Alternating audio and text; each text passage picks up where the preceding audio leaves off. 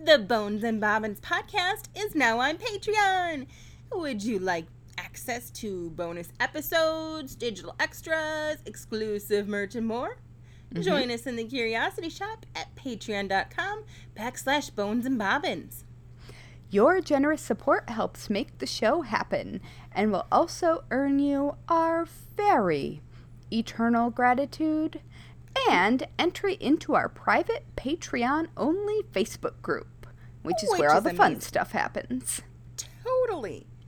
Yeah. I love our Facebook group. No Me drama, too. just creepy fun, creepy fun people being like, "Hey, I like you. I like this." It's great. Yes. It's it's such a nice change from some of the other uh, less delightful groups yes. that I have been in shall we say? Um,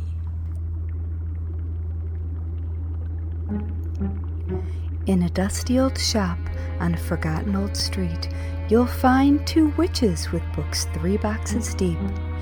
Next to rusty old needles and faded red thread, you'll come in for yarn, but leave with pigments instead.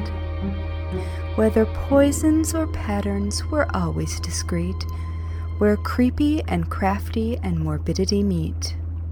Welcome to the Bones and Bobbins podcast. Hello, morbid makers. We are your slightly creepy, mildly disconcerting, somewhat sinister, delightfully discomposed, ooh, opaquely odd, merrily morbid, marvelously misanthropic hosts.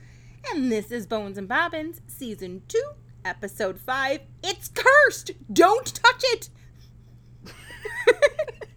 I'm Haley from Red Handled Scissors and the Very Serious Crafts podcast. And I'm Natalie from Uber Dark Designs and official True Crime Creative. Yay! Oh, so I got um, my 23andMe genealogy results back that this week. Super exciting. Was it surprising? Not surprising? Oh God, I'm so white. 100% European. Two thirds British, one third German. Actually, slightly more. It's it's closer to half and half. But nice. yeah. So um. Yep. That shocked. that is when I did, we found out we were significantly more Irish than hmm. anticipated. Um, but also, we do have traces of Asian and African in us. Um, so cool. That's pretty I awesome. Don't. Oh man, and we're my st- family was boring. I think my dad is like four. I want to say like forty-two percent Irish um, which was way higher than anticipated. Uh, we are also very German, um, but yeah, I I have a love fear thing with the DNA companies because I, I love genetics yeah, was my jam was my jam. Uh, I love the race for the double helix with Jeff Goldblum in it. Um, mm-hmm. like I went to state uh, in high school on genetics. Like, I fucking love me some DNA. I love that it's being used to solve crimes. Um, we're hoping that it will help um, with my aunt's murder. Um, yes. But at the same Which time, at some point we should talk about. We probably should. Uh, yeah but yeah, so but it's also one of those things where like, you know, with great power comes great fucking responsibility and I don't trust a lot of people. I trust a lot of scientists, but this is a business. I don't trust a lot of companies. Right. Um, right, right, right. But I I don't know. Uh, the reason that I did it was because I wanted to make sure that the witchcraft I was practicing um, was mine to practice. That's and amazing. so I wanted to confirm what I basically already knew about my background to make sure that I was headed in the right direction. And I mean, I would have been cool uh, if there had been any random thing pop up, but um, well, the UK broadly and I, and Germany broadly, we are. Nice. Yep. There's at least some some Scotland Ooh. in there. I, yeah, all of the UK. Like, I Scotland's one of my favorite accents. I do love a Scottish accent, um, particularly when it comes out of David Tennant's face. Um, that's Ooh, that's extra wonderful. yes, please. Serious. That that is Like- the exact accent that I was thinking of. Yep. Yep. Yep. Uh, there Yep. is. Um, We'll take it. Yeah. Twice.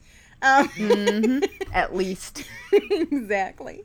Uh, there is a sound on TikTok where somebody uh, said, I think it's to the gist of, um, so did you take one of those DNA tests and accidentally reveal a family secret? And oh my gosh, some of these people are like, it, the stories are phenomenal. It Oh yeah. and also very sad. Like I, f- I genuinely feel for these people, but, but, uh, so, But like be honest about your family history, people.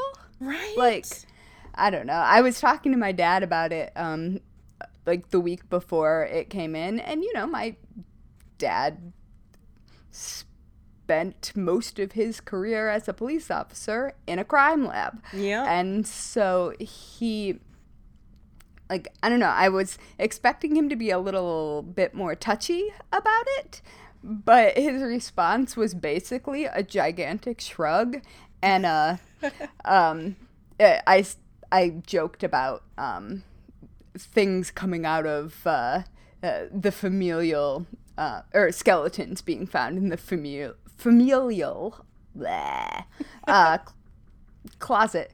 And he was just like gigantic shrug and um like well human beings are human beings and they generally speaking do the best they can with what they're dealt nice. like, all right dad there you go, there you go. so yeah how was your week It was pretty good. I've I've got that thing where I'm like, I just every time I feel like I've got a firm grasp on stuff, Yep. like life is like that's really cute, pats me on the head and then pushes me back like ten paces.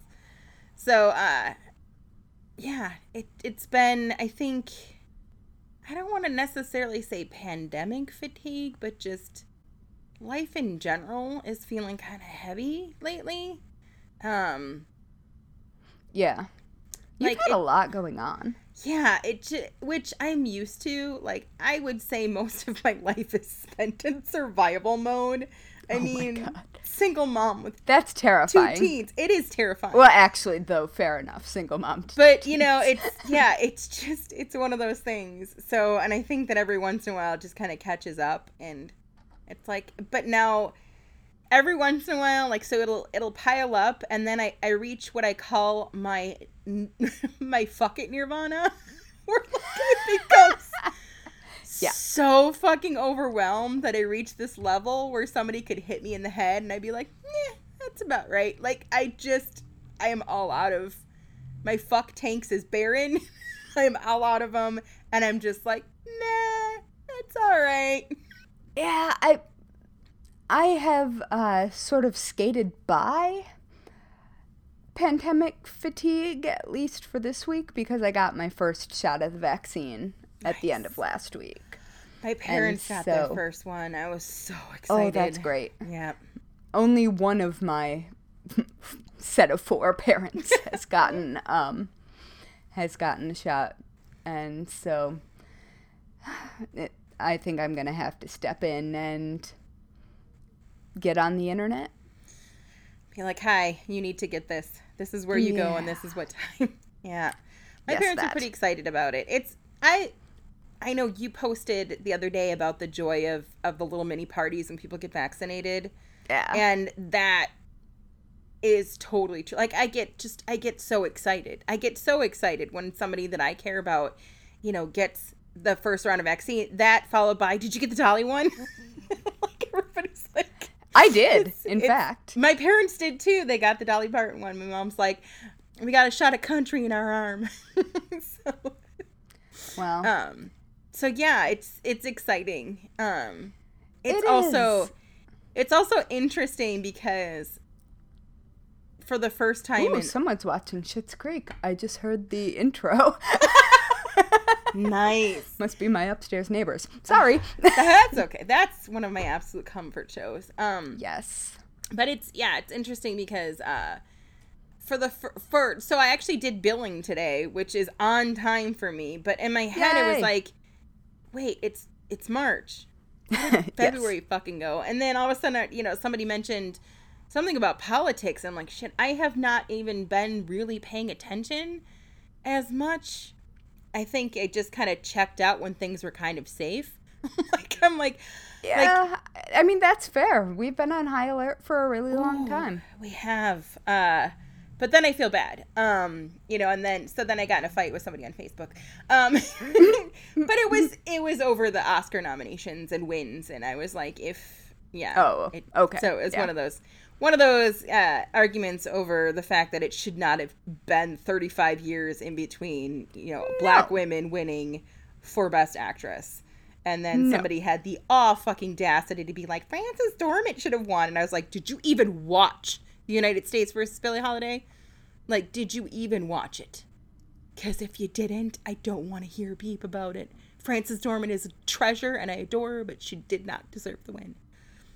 And therefore, she did not get it. I don't know anything about any of this. It's fine. it's my little rant. It was my little rant. My I, little rant. It's, I don't watch. Is Golden Globes TV or movies? I think it. I think it's all movies. I don't ever watch the award shows because they just piss me off anyway, and it's like when I, uh, I only watch if I have to go to one. Right. If uh, Jeremy gets nominated, but I know this is the one that was uh, hosted by Tina Fey and Amy Poehler, which is like oh yeah, on opposite ends of of the country. Yeah. Uh, although I do know that Jodie Foster and her wife um, were in their pajamas on their couch with their dog, which I love. That that yeah. I love. I I Jodie Foster's amazing. Too. Find that out. So I'm not completely living under a rock. I just don't like movies. It's fair enough. Yep. Anyway. So yeah, that's that's my that's my week. You know what else I like? You know what else is good and hmm. wonderful? What? Um, our Curiosity Shop members. Oh yeah. And Always. I would like to take a quick break to thank all of our fantastic Curiosity Shop members over on Patreon and mm-hmm. give a totally normal and not at all creepy thank you to Charlotte for upping her pledge. Thank you, Charlotte. Thank you, Charlotte. You are darling and we love you.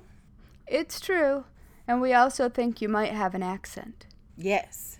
One of our favorites. We think, we think, think. you might. think it's possible. All right. Um, was that weird? I. Uh, the autism and I the... don't know that I am the best judge of weird because. All right, that's fair. Never mind. We're not even going to try to answer that question. Um, uh, it's just that you should know, Charlotte, that you're the best. The and best. we would totally go explore hidden old graveyards in the woods on several continents, perhaps, yes. with you. Absolutely. Absolutely. Yeah. So, Want to talk about some cursed shit? Always. I thought so. Yes. I'm excited Wait, Which one of yours. us wants to go first? I want to hear yours. I'm very excited about yours. You have a All good right, one. Then I'll go first. I like it. All right.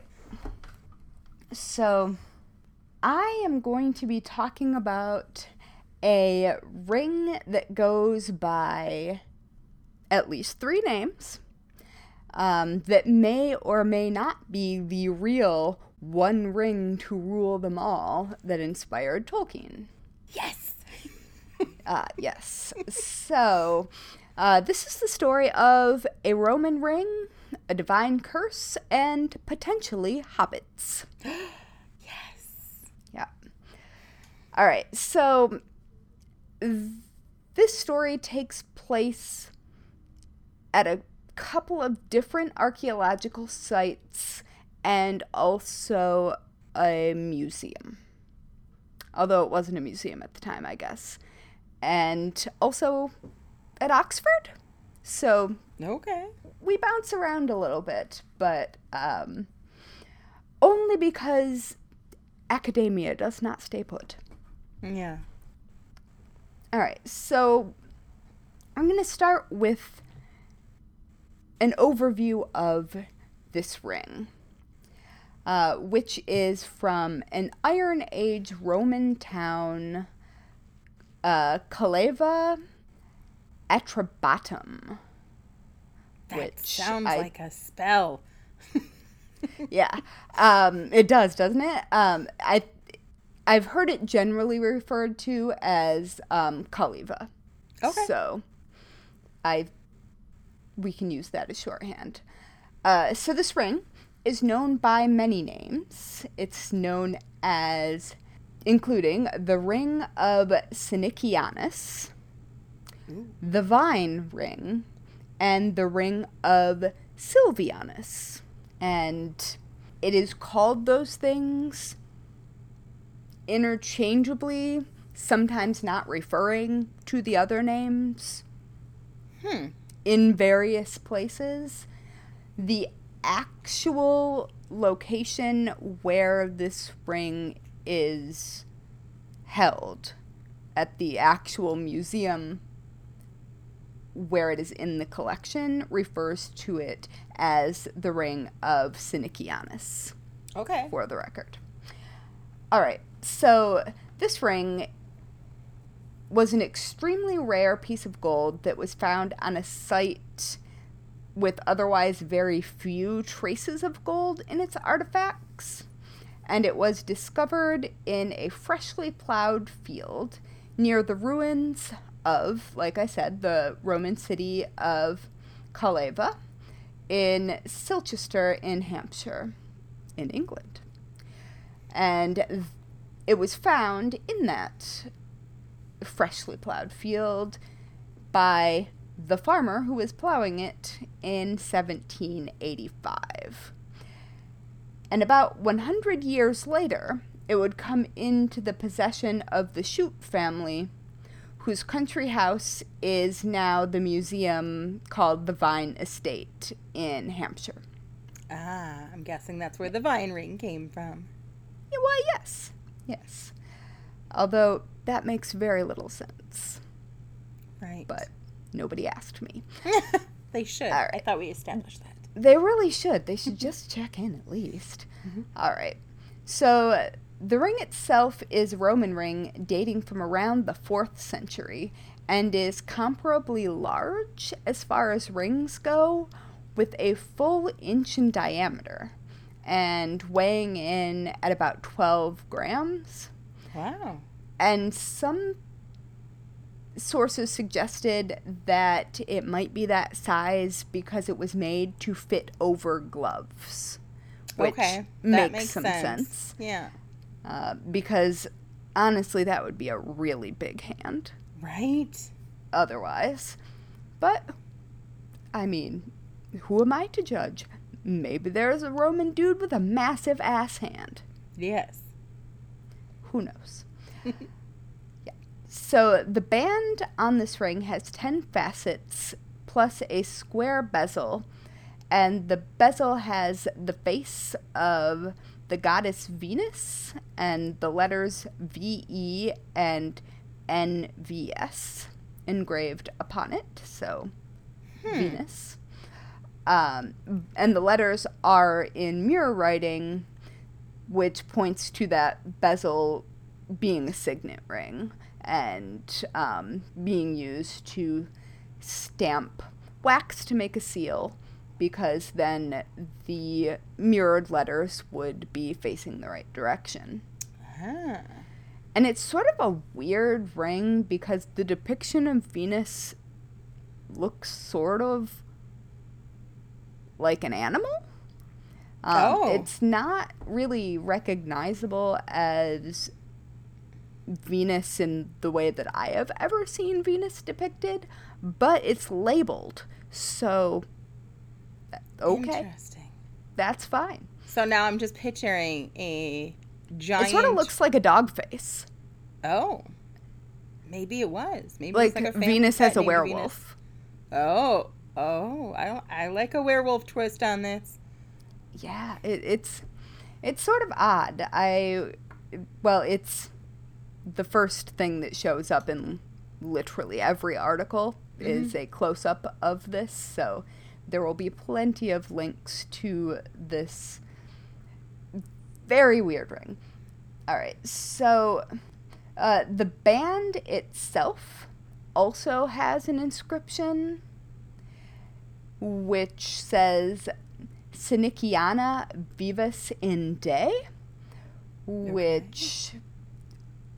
Should have been Vivus in Deo, but there was an added I and no room for the O, or perhaps the bezel was attached later to the than when the ring was first made and was put over the O. It's a little confusing.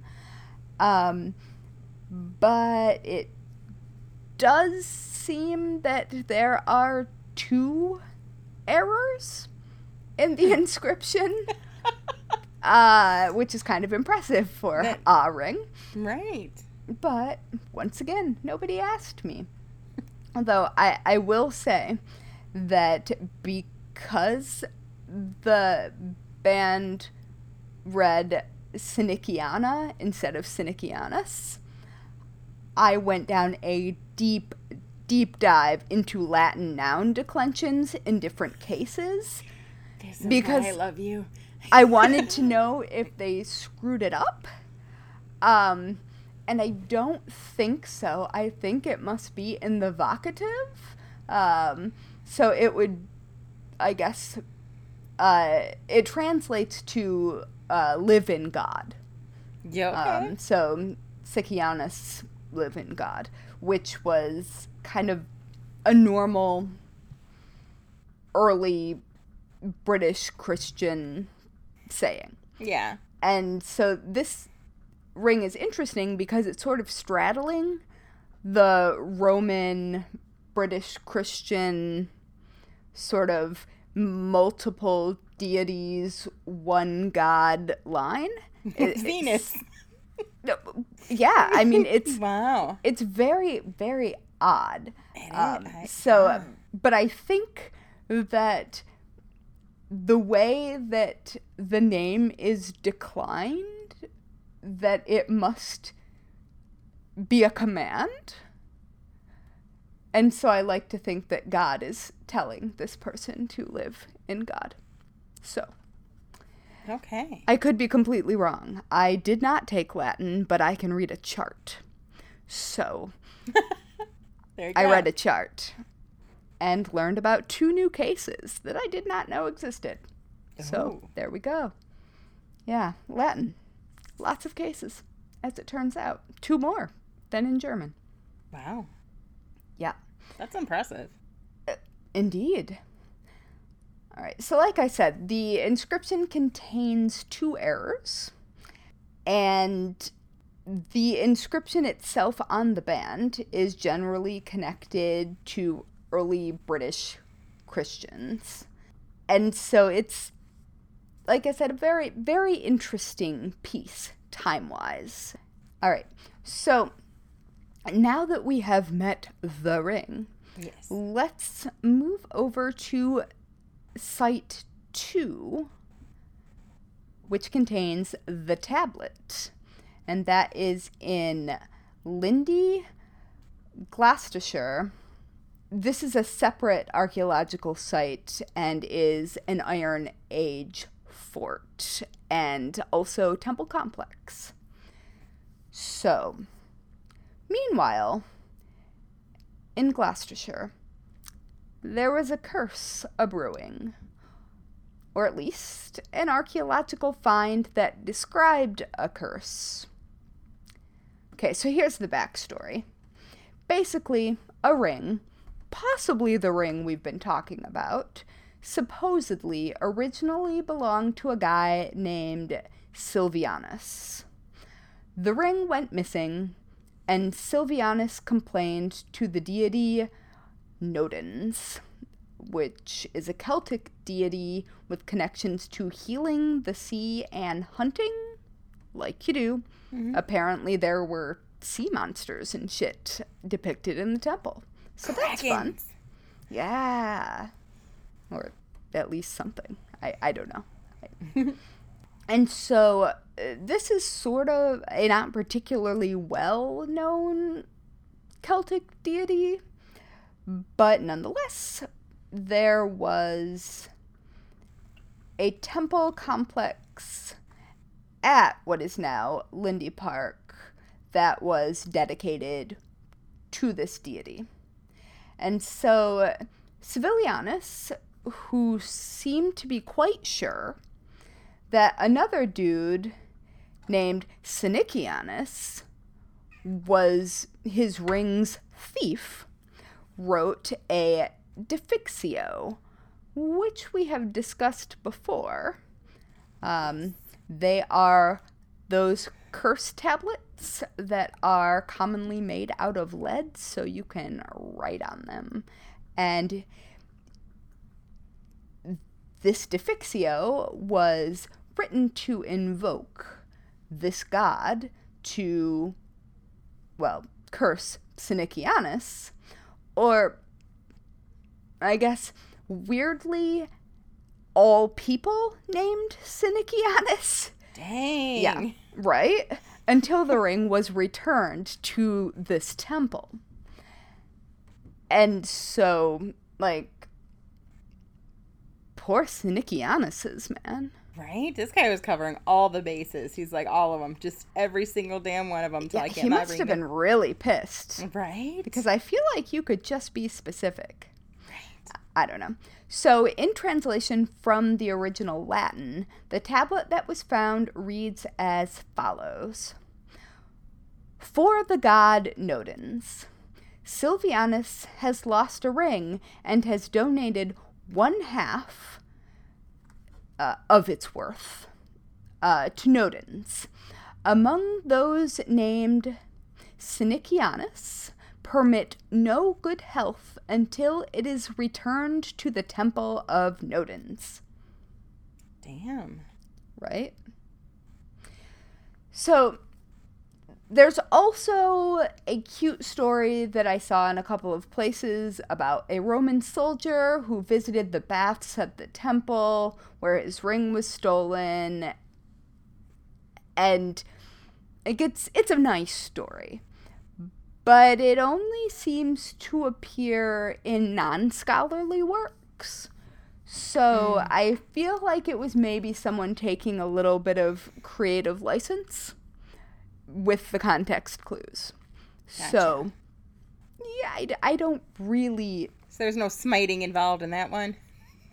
Just... Oh, well, yes. it, it ends in the same way. Oh, okay. And I just but... picture I just picture Regina George writing in the burn book. I have no idea what you're talking about. it's from Mean Girls. It's... oh wait, no, I I do know what you're talking about. Never mind. I just wasn't. Dear about... Noden. yes. He took my ring. just... Basically, that is that is what's happening here. It's yeah. So either way, it ends with a defixio, which is not a way you want to end your day. No, no. Especially when you're like lashing out at everybody with that name. Like right. keep it keep it specific. I know. That's bad juju. That's bad it's, juju. It's not a good idea. Right. All right. So back to the ring. Yes. Which had been rediscovered in the Chute family's collection at the Vyne in the 1880s after it had seemingly been in hiding in the back of a drawer somewhere for the hundred years following its original discovery. Hmm, it's okay. unclear how it got into the collection of the Chute family. That was not where it was originally brought.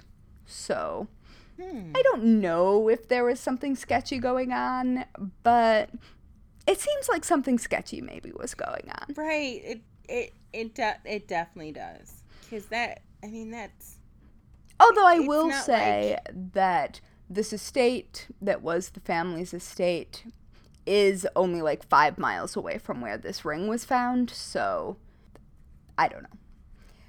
The ring's reemergence happened to coincide rather nicely with the discovery of the aforementioned curse tablet by Sir Mortimer Wheeler in 1929 which was very exciting for the handful of people who were really geeked about this sort of thing in the area. um, so, due to the inscription on and the dating of the ring, Senicianus, live in God. Uh, many have drawn a connection between the ring of Senicianus and this tablet. Ooh, cat butt. Yep. Sorry. cat butt on the video. All right, so many have drawn a connection between the ring of Senicianus and this tablet, despite the 80 miles ish distance between these two archaeological sites. Huh. And also, despite the fact that the ring in question has an inscription to Senicianus and not to Silvianus, which might be expected if the ring belonged to Silvianus. Right. But I guess the band could have been blank when it was originally stolen, and then the thief had it engraved. Um, That's pretty ballsy. I don't know. yeah. But adding to the strength of the argument to connect the two is the seemingly existing fact that Senicianus was not thought to be a very popular name. Hmm. And it did not exist in Roman writing with frequency at the time. But maybe Senicianuses were thick on the ground. But none were doing anything to write home about. I don't know. Interesting. Yeah. I mean, that that is sort of the weird thing about written history and recorded history versus what was actually happening. Right. It's just possible that there were no well-known, famous, or wealthy Senicianuses. Who knows? Right. Well, and there's also the error, the human error involved in that, you know, ancient game of telephone. Oh, exactly. And so uh, it has also been suggested that the inscription on the ring was perhaps supposed to protect its wearer from the curse that was set upon him for stealing it. Ah. Which does make some sense, especially if you're straddling the time of Roman deities and Christianity in the area. Because the actual inscription was a very common one the live in God. That was common at the time for people to have inscribed on jewelry and things that were theirs. So, I don't know. It's unclear. I'm not really sure how much stock I put in that connection, but it is interesting. And yeah. I'm sure that that is what the person who had found it well, quite a number of years ago in the Chute family's collection, they were probably thinking that when they heard the name Senicianus on something else. Right. Because you would remember that name. Yep. That would stick with you. Yep. And so here's where we're going to bring Tolkien into the mix. Yay. Yeah. So, at the time of the curse tablets finding, Tolkien was a professor of Anglo Saxon at Oxford University. And Wheeler, the archaeologist who unearthed the tablet, asked for Tolkien's expertise regarding the god Nodens. And it's thought that Tolkien's visits to the archaeological site and his work on the etymology of the name Nodens may have played a role in inspiring the fictional One Ring at the center of The Lord of the Rings.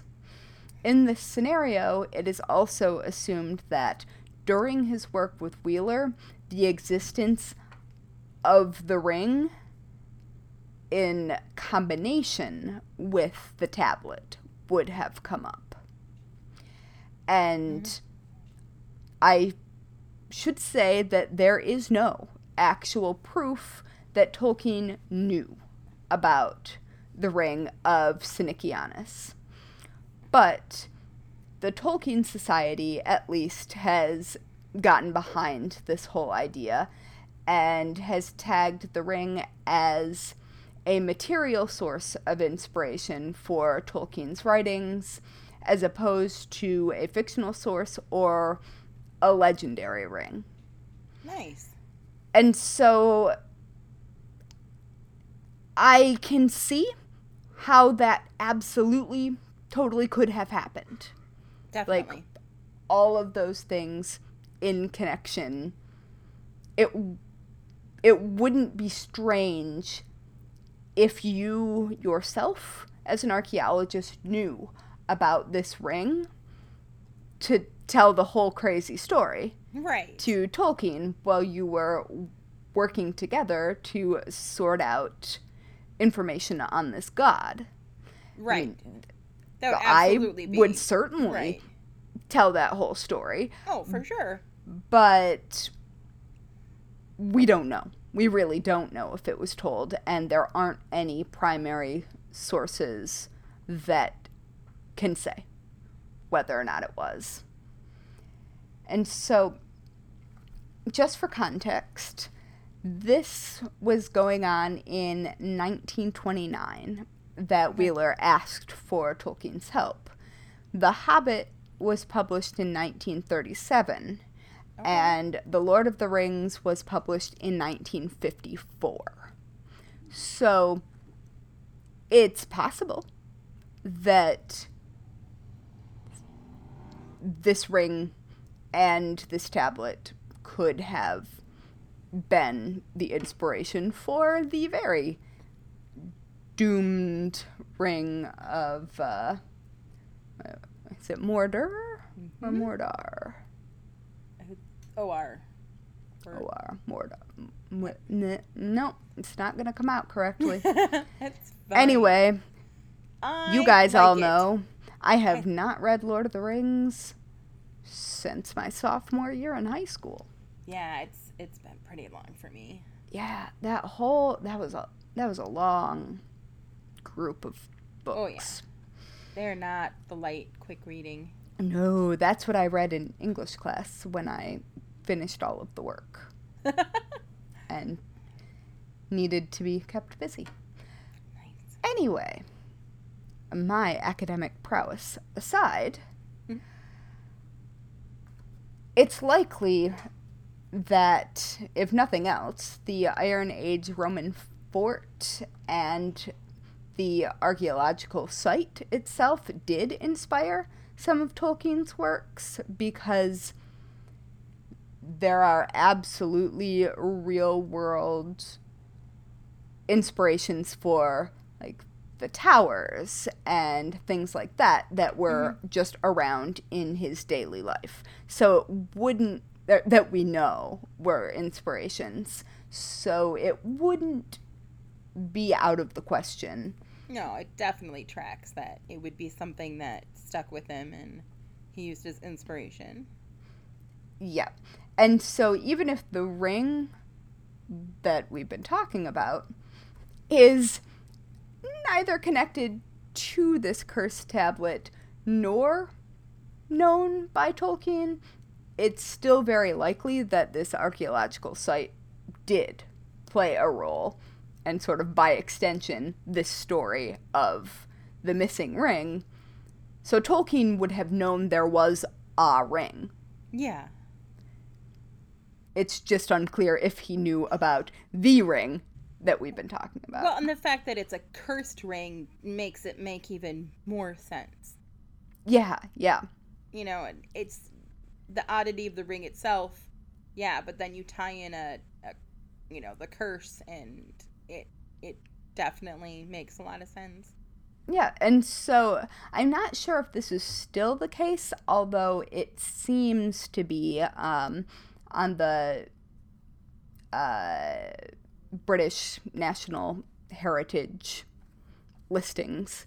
Uh, it seems that the Vyne is still the place where the ring lives, and that there is a ring room that is dedicated to the connection between Tolkien and the ring.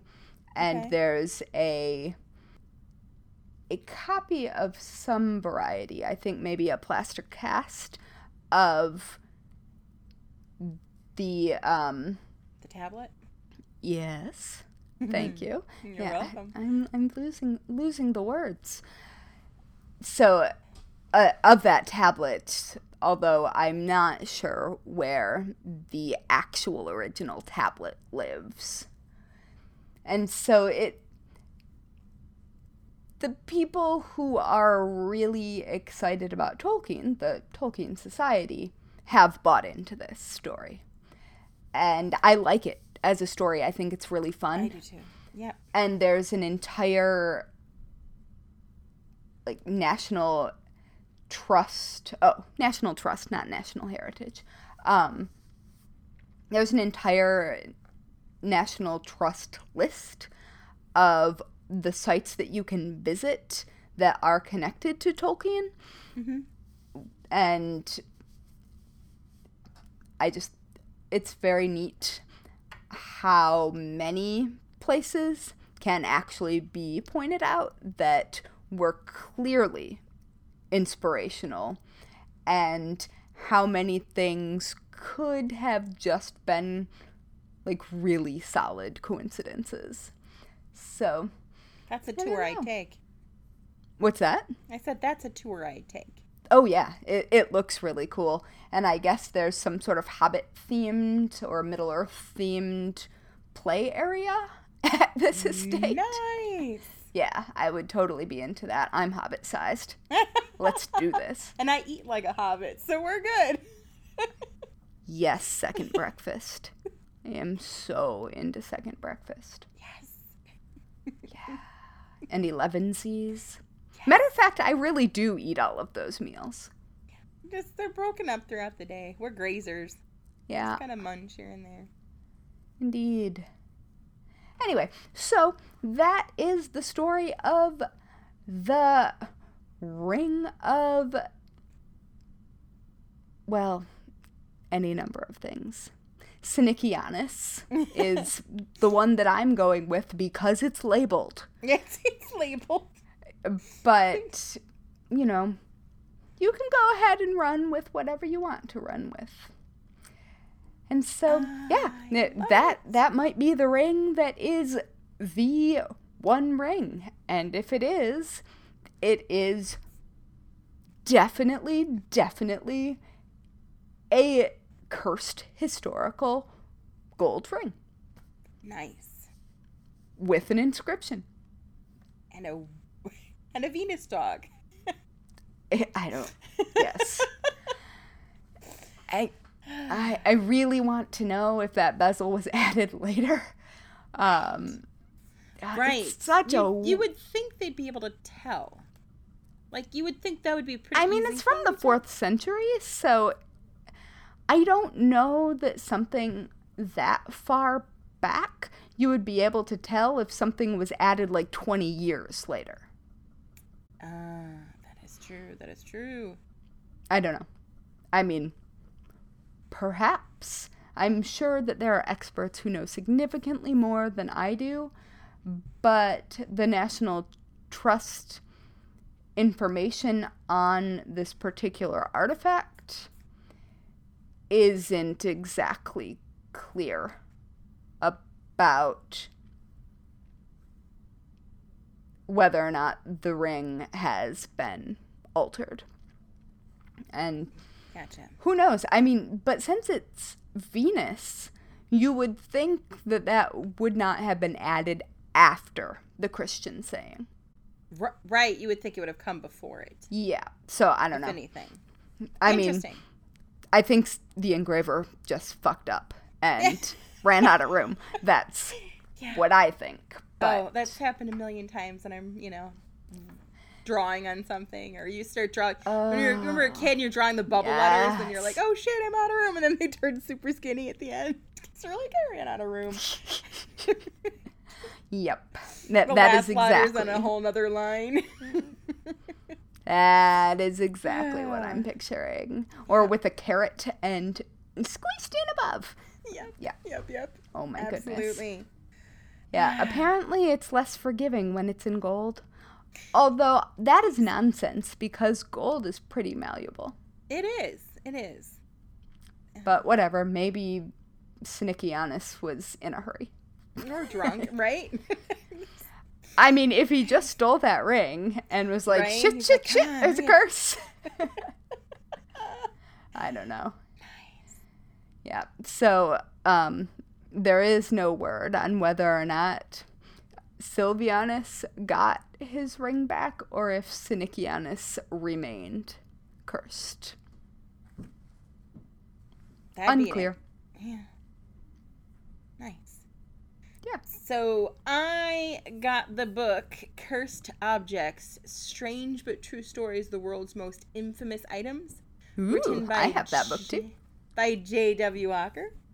And uh, whilst perusing through it, um, I decided that today I am talking about the Prague Orloj or the Prague Astronomical Clock. I love that clock. I have seen that clock. Which also means that I will be genuinely attempting, but probably incredibly failing to pronounce several Czech names. Um, I, Let's do this. I listened. I'm telling you, I listened to each and every one multiple times.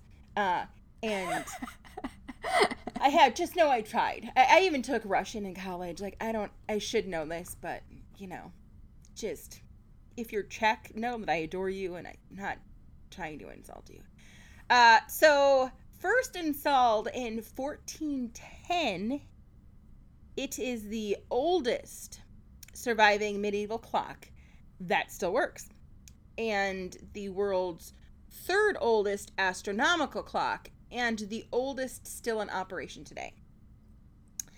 It is mounted Which on is the, cool. It's very cool. Uh, so it's mounted on the southern wall of Old Town Hall in Old Town Square. It tracks the zodiac, the calendar, the position of the sun, the moon, and the stars. Oh, and time. Not just time, Babylonian time, Old Bohemian time, German time, and um real time. Sci, yeah, Sidey real time. Well, and, that's overkill. Right? Uh, it is. Yeah, it's also very near a vegan restaurant. nice. uh, yes, you know, Hobbit's got to know that. Uh, it's a beautifully ornate astronomical dial on it that represents the positions of the sun and the moon in the sky and various other astronomical deals, uh, like details on that dial. The main stationary background to the clock's face has a wealth of information than anybody that can actually read it. Um, on the outermost ring of the background is a series of glyphs that are representative of ancient Czech time. Moving closer to the center is a set of Roman numerals, which can be seen um, and like most traditional clocks they're you know it's used to indicate like 24 hour time within the main plate are various hues of blue and red that indicate events like sunrise daybreak daytime nighttime as well as indicating various geographical information like the location of the tropics and the equator the earth or the position of the observer is located in the very center of the dial uh, super imposed on the main astrolabe is the zodiacal ring. Uh, mechanical astrolabes are they're commonly used in like medieval timekeeping and astronomical studies. Uh, it displays the various signs of the zodiac and is intended to mark the location of the sun on the um, ecliptic. The zodiac signs yes. are shown anti-clockwise in order, uh, and that's all very well and good, but it's not all. The most, the next no, most no. Im- impressive part is a set of seemingly stationary statues dedicated to the four evils or vices next to the clock, and then four virtues next to the lower calendar dial. The so called evils include figures of icons like death. Cool, right? Mm-hmm. But there's more. Oh. Every hour between 9 a.m. and 9 p.m., when this bad boy tolls, the magic truly begins. Mm.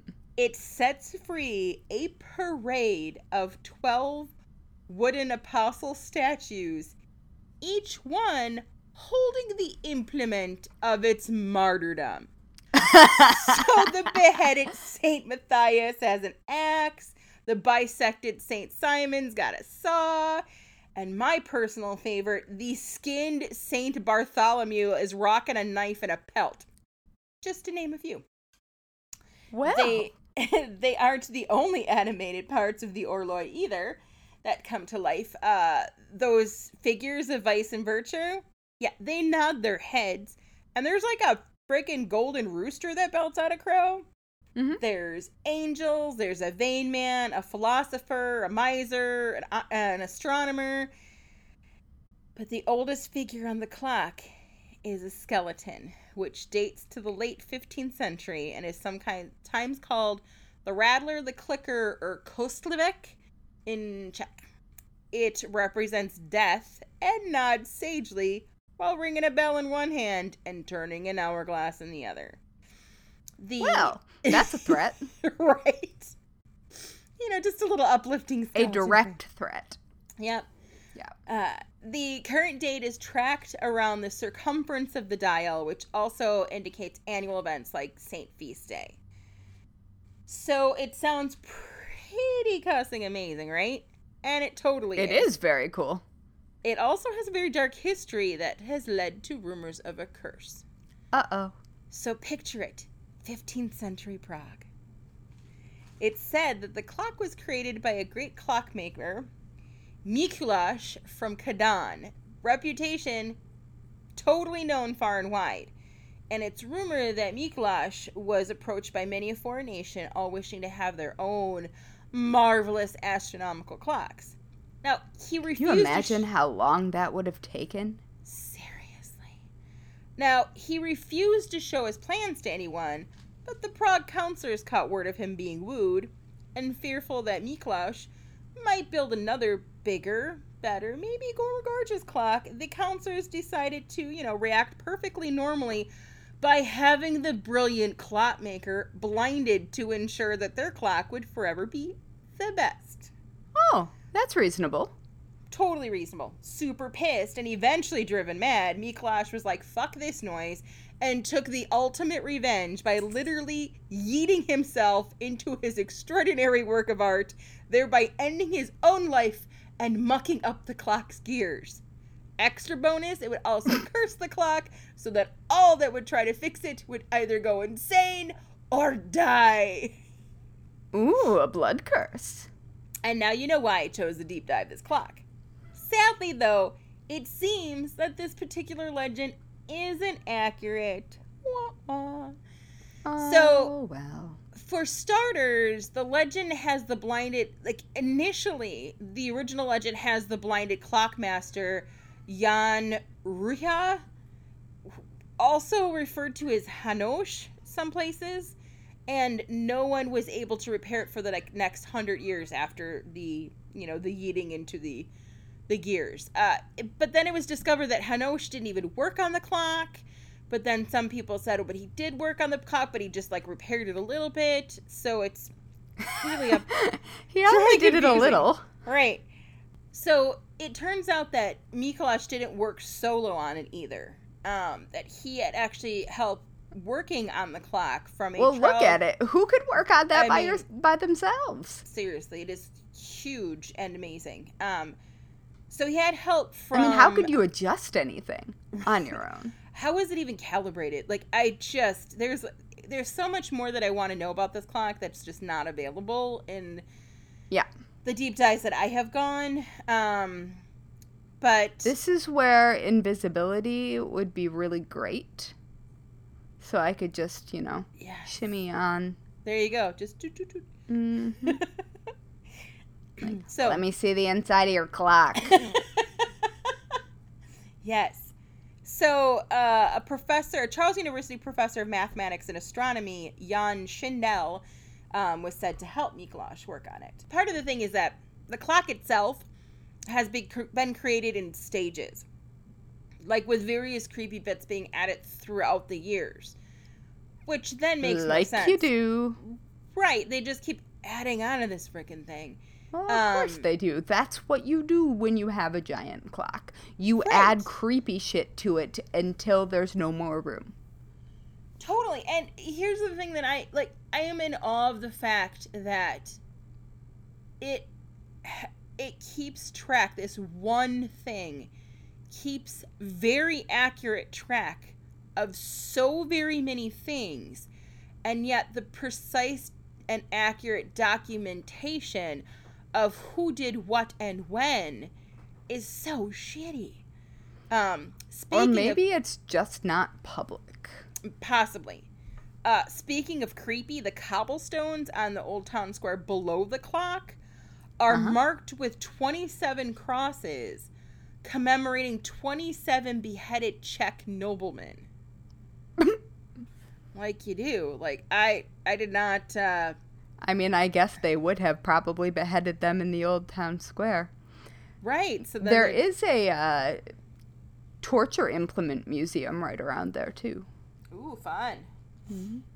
For added bonus. So the Orloj has suffered from several breakdowns and malfunctions throughout the course of history. Uh, the most notable of these, though, were in 1787 and 18, er, 1861, when the clock was almost sold as like to scrap because there was no money to repair it. Um, and then during the Prague uprising on May 8th, 1945, when the Germans fired toward the southwest facade of the Old Town Square, uh, City Hall suffered like serious fire damage, including the burning of the wooden sculptures and the calendar dial face of the clock. Um, the clock stood motionless for three years until in, in 1948, Vojtěch Sucharda repaired the machine and restored the wooden apostles. This fed into another wow. curse that had long been stated that if the clock was ever damaged, Prague would fall into bad luck. But I'm just saying, obviously, if some Nazis are shooting up your clock, you're gonna have some shit go down after that. It's not necessarily. I, I feel like you're already having bad luck at that. Point. Right, point. like it's the the the clock was just collateral damage. also, don't shoot at valuable shit. Seriously. I mean, this is like the goddamn Amber Room. Right. right. Anyway, no, we should definitely not go there right now. right? Uh, and, and the mysteries behind it. But yeah, that has never made sense. I don't know. Destruction of other of important cultural heritage sites in war never makes any sense. I mean, you're gonna want that. Well, and there's there's it, in, even if you win. Right. Well, on the flip side, there is uh so there in one of the the bits of research that I was going down, uh there is documentation that allegedly Hitler himself actually stayed in the city hall when they when they took Prague um, because of the clock. But I'm like, then you, I need, need to tell am not that surprised. Right. That I mean, like that makes perfect sense. But I'm like, maybe tell your people to not fuck up the clock then. Like, I mean, real... Hitler was super into many of the belief systems that may have been represented within yes. the clock. Uh, so today, after a 2018 renovation that took about nine months, the Orloj has been restored to its completely to its original state. The colors have been reverted to their authentic shades. Um, they replaced all of the metal gears with wooden ones. Um, and it now looms even more creepily and medievally over town square, while now sporting its modern anti bird netting and ledge spikes. Because you can't be too careful when you're dealing with a giant cursed clock. I guess they don't want people to. okay, you tell them. I, I have a parade of cats. I'm coming. guessing it's yeah. I just looked at the time. I'm like, it's got to be close to dinner time for them. Um. So yeah, I'm guessing they don't want people climbing up there to Hi, do Biggie. stupid shit like take a photo with it or even try to take parts of it off. Oh, I was um, thinking suicide. That too. Um, that that absolutely that would be, yeah, that would definitely be. One would so. prefer not to uh, right. uh, have that be the case. Yeah. Yes, it, clock should not unalive people. Um, so oh, that's my. It's my... beautiful. I I hadn't actually looked at it since it had been updated. The last time I saw it was I don't know um, mid to Jesus. They're very upset there's no cat. Why is there a bird and no cat? oh my god. Anyway, I haven't seen it since it's been restored and it's beautiful. It really is. And I do I'll stick some photos in the folder for use. Um but yeah, so that's uh I was super excited. I was a little disappointed that uh, the legend seems to not be true um, because, in all honesty, if I was that guy and you blinded me and I was just about done with you, that's exactly what I would do. Like, it just, it makes sense. I don't disagree. I, yeah, I I could see that being the case. That is a really, really enthusiastic fuck you. Right. Exactly. That's yeah. Oh my so. gosh. My cats are all howling. and Jack keeps flipping over on the floor so he can bat at Biggie from below. Nice so yeah, that's um, wow. That's a little story about that. Not incredibly uh, as long as anticipated, uh, because there's so much contradictory information about. You know, one specifically was changed by who. It started sounding like that part of the Bible where so and so begat so and so begat so and so. When you started getting, getting into things, and I don't that's just not my realm. Uh, so that's no, whole... and that stuff is sort of weird when you're talking about like historic kingdoms and countries that are no longer connected and yes. like all sorts of upheaval going on. I mean, Prague has existed for very quite long. some time, right? But oh my goodness, howl cat. um, but oh yeah, we should at some point. Speaking of cursed shit in Prague, we should talk about the bridge. Yes, because that's cursed shit in Prague. Yes, definitely. Oh, I haven't. Well, I guess I thought about Prague last time you talked about. Must have been Wenceslas. yeah. Yes. Yes, yes. Yes. Um, but yeah, that oh, I love that clock. I love that clock it, so It much. is amazing and it's it's just again so very fucking fascinating on so many different levels and just the fact that it's it's covering astrology and the zodiac but then you've got these apostles coming out and you've got and again there's just a a delicious little weirdness in them holding the implements of their martyrdom like that. I mean, the whole thing is really sinister. It really and is. watching it actually go is really creepy.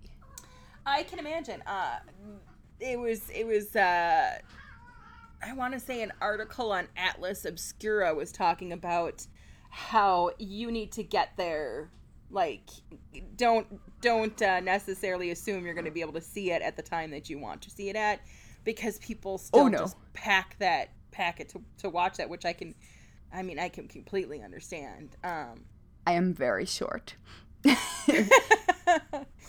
yeah Yeah. It- So. Ooh, But i'm gonna i'm gonna see if i can find a video of it i'm sure there's a video out there i will try to find a video of it of what occurs when the clock has struck i don't know why i didn't look that up before Oh, well, I mean, I I'm failed in positive there's a video. Right. I failed in my research, but I will find that video and stick it in there. Um, I don't think you failed. I think there's a lot of shit going on with that creepy old clock. there, there's so much, and just just looking at the stuff, just looking at each individual little thing is like, and oh, and when they were restoring it, there was one of the wooden apostles had a, a metal case inside of it. Like they they figured out it was it was heavier than the rest of them, and so they X-rayed it, and there was a metal case inside with a note from somebody else that had worked on it. And apparently that note was like, "This place sucks. There's shitty working conditions." that then- is not what you expect in Right, your apostle's not secret right chamber. and then there was uh they found additional um oh my gosh kind of gargoyle things um behind one of the clock faces that were clearly there before like the clock faces had been added that they didn't know was there until they started doing this big renovation um, Cool. which those things i love i love that i love a hidden anything hidden room hidden And I mean, look at that building. it's old as hell. seriously i mean 1400 uh, just the fact that it's the oldest like the only like the the only medieval clock of its kind still standing and functioning like that is i mean 1400 that's just that's a long ass time ago that really is Yeah. The well, things the- that that all clock of Old seen. Town is really weird and old. i Um, in a great way. Right In a way that simply does not exist in the US. Yes, yes, yes.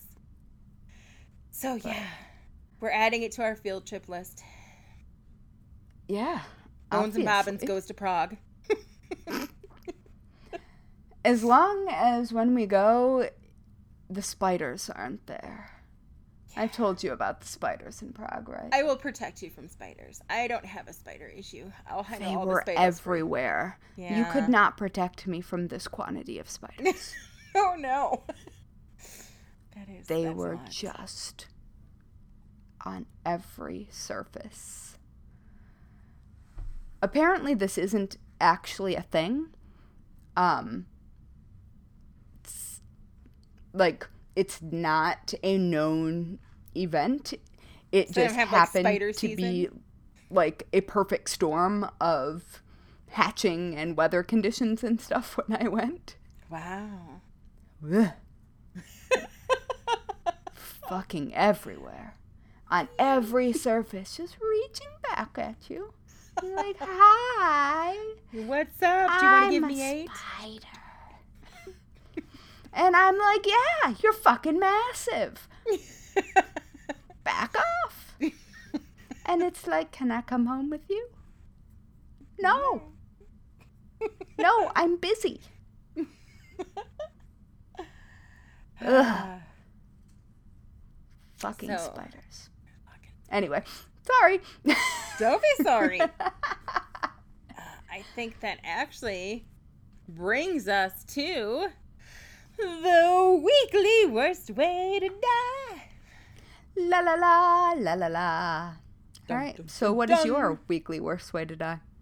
So, as much as I wholeheartedly respect his commitment to fuck you, I'm gonna go. I'm gonna go with like giant clock gears because uh. that would be a slow and painful death. And you would almost have to go head first because if you went feet first and you gummed up the gears before it got to your head, ah. you would be ah. stuck in there. I may have thought of this for like way too way too long. I mean, this happened in the during the Industrial Revolution with machines all the time before oh, yeah, they were guards. People, yeah, people just yeah. So um yeah, I'm gonna I'm gonna go with giant giant creepy clock gears. Ew. Not being my Ew. yeah preferred. Well, mine will make sense only to people who are going to listen to our Patreon episode. yes. Or people who are also into watching terrible ghost related reality TV, yes. which I am unashamedly very much into. Uh, so, my worst way to die this week is being Aaron in literally any episode of Ghost Adventures. Poor Aaron. yep. That yes. is. Yep. Yep. I can. Yeah, that's a good one. That's very valid. Very valid. Oh my gosh. Yes. So hey. Oh God! Don't include that.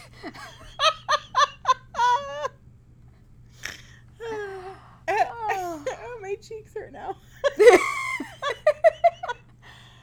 oh. Do you want to be spooky internet friends? and who wouldn't after that?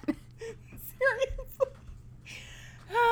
we're on we're on bones we're on bones and bobbins. Yeah. we are. It's true. we're bones and bobbins on Instagram, Facebook, and Twitter. You can even find us on the Pinterest. Uh, and you can just hunt us down at bonesandbobbins.com. And don't forget to rate and review this podcast. It maybe lie a little bit. oh my okay. gosh. um, it pleases the internet gremlins, and that's how we show up in recommendations so that other morbid souls or people who have clearly lost their damn minds um, yes. can find us.